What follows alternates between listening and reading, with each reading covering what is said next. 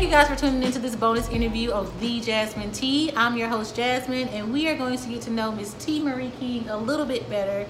If you live in Birmingham, there's no way you do not know at least of her. If you are just somehow lost in the sauce, do a quick Google search. She's out here making the moves and doing the work to make the city you live in a better place and the world as well. So, in a little, if you could give us like a kindergarten version of like what you do, because I know it's a lot. What do you do in simpleton terms? I talk to people. Okay. that was real, real simple. What do you talk to them about? So let's go up a couple of grades. Mm-hmm. Um, so I deal a lot in racial justice and equity work. You know, so my goal is to create a space for people to have difficult conversations um, in a way that's productive. I think too often we see things political happen, we see injustices, things happen in our communities, and we pick our sides. Mm-hmm. And so our conversations are not productive. And so my goal in my work is to make sure we can have these productive, hard, and difficult conversations, but in a way that moves us to solutions. Oh, um, like so that. yeah, so okay. in a nutshell, that's kind of what I do. The key word in there was productive. Yes. yes. Okay, so how would you say activism has been impacted by the pandemic, or has it at all? I actually got busier. Okay. Um, and I thought, oh, pandemic, I'm gonna be able to rest a little Everybody bit. Sit in the house and be good. Girl, I was ready. You know, I'm raised latchkey kid. You know, mm-hmm. so I know how to be by myself.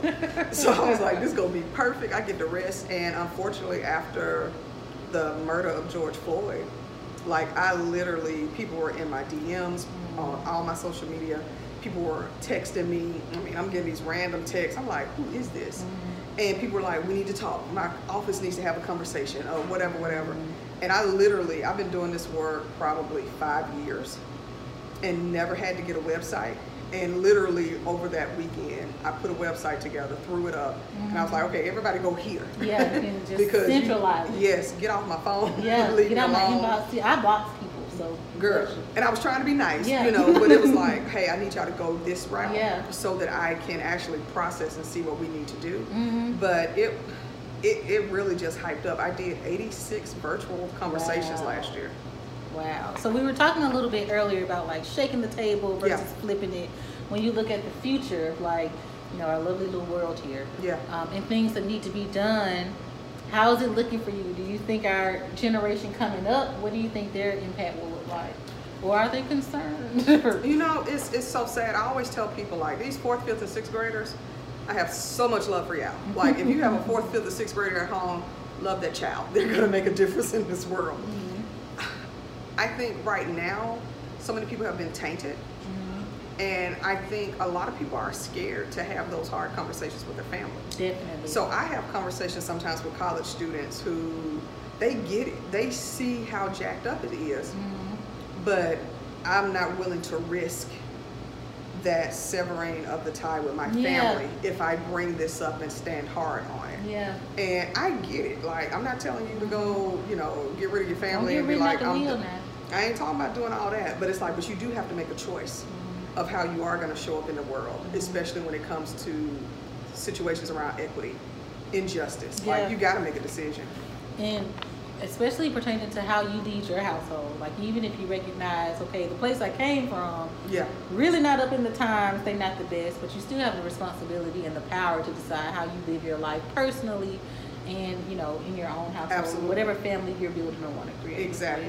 Because your kids are watching you. Yeah. You know and a lot of people say well we don't believe that or we don't do that. Yeah but they're watching your actions. Mm-hmm. so you may say you're colorblind. You may say you like everybody. mm-hmm. But you ain't got no friends that's black hispanic your kids are not seeing you doing that interaction our kids are probably doing more of that yeah they probably have more diverse relationships yeah. than their parents yeah so it's like okay you're telling them one thing you're modeling something else. And we got to get those things to be a little bit more closer mm-hmm. to being it. You know, so I always ask people, you know, does your ideal self and your actual self match? Mm-hmm. And if they don't, then you need to do some reflective work because it's easy for us to say, "Oh, I'm a good person," yeah, you know, or "I'm this, I'm that." Yeah. But is that actually how people experience you? Yeah. And if that's not really how people experience you, then you need to do some reevaluation. Mm, that sounds like you got to be in a pretty humble, open place. Ooh okay. do some listening and some accepting there. Okay. No.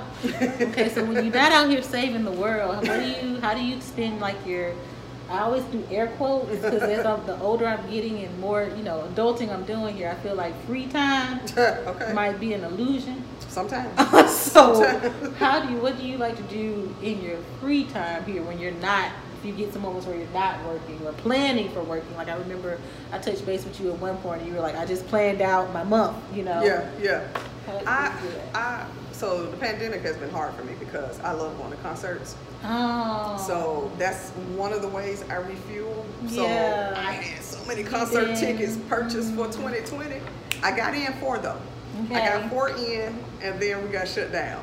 Man, Um, you be moving then if you got four in January, February. Yeah, girl, I did. March. I did. Paula Abdul. I went and saw her in Vegas. Uh-huh. Uh, the Wailers, Jill Scott, Ooh, just and the one I have been, now if I would have missed this one, you would have a different T Marie on this show. Mhm. But Celine Dion.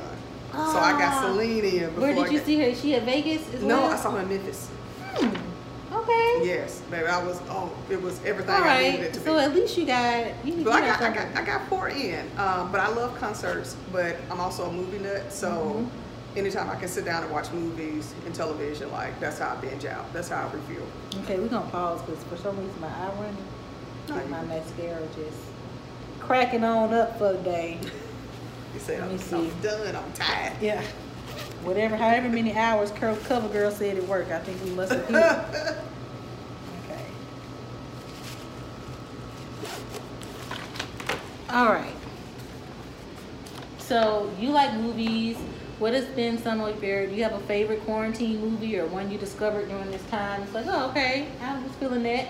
Mm, I almost pretty much watch anything, but What about some animated movies? Have those, any of those stuck out?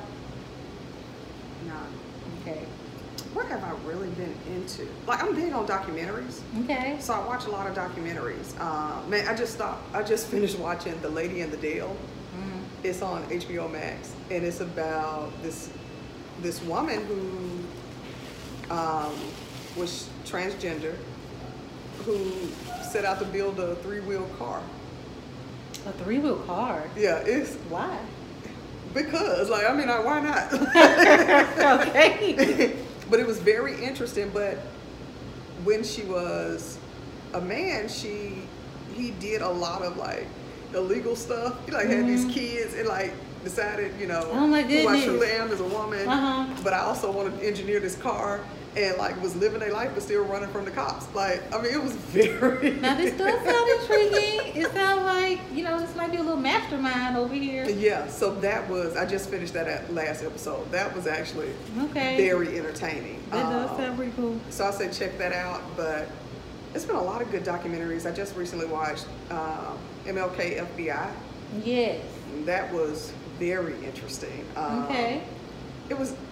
It just really showed how fascinated J. Edgar just was with black change makers. It's not really you- surprising. but it's like you ain't got no, nothing else to do. Ain't no other issues you need to be Consuming all of solving. your time. So right? you sitting up here got people bugging somebody's room, Mm-hmm.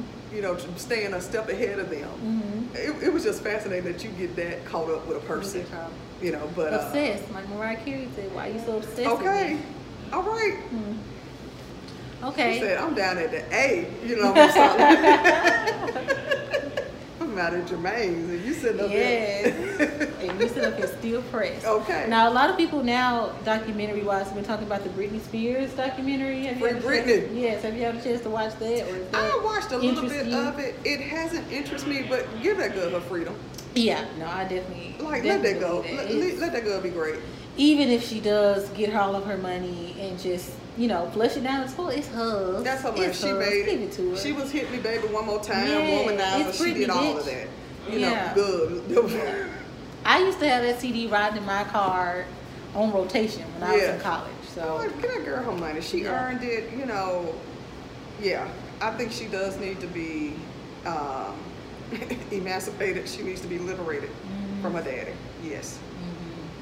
Okay, so since we just finished recapping Bridgerton episode, well, episode eight, wrapping up the season here, and I know you love watching films. What would your urban film critic review be of Bridgerton? It's not a film. Yeah. Let's just play in our mind. Bridgerton, I would give it overall four Black Power fists, Okay. a couple of condoms.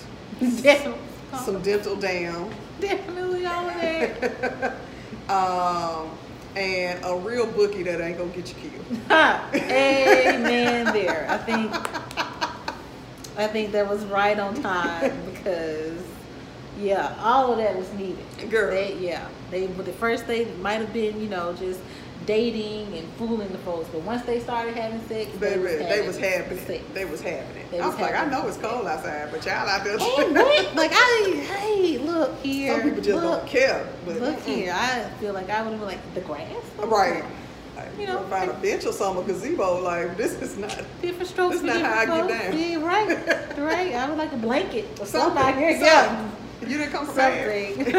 well, thank you so much for your time, T. Absolutely, Marie. absolutely. Thank you guys for tuning into this bonus interview. If you have any questions, you can find T. Marie on social media. She also says she has a new website. We're going to drop that information right below the screen and in the description of this video.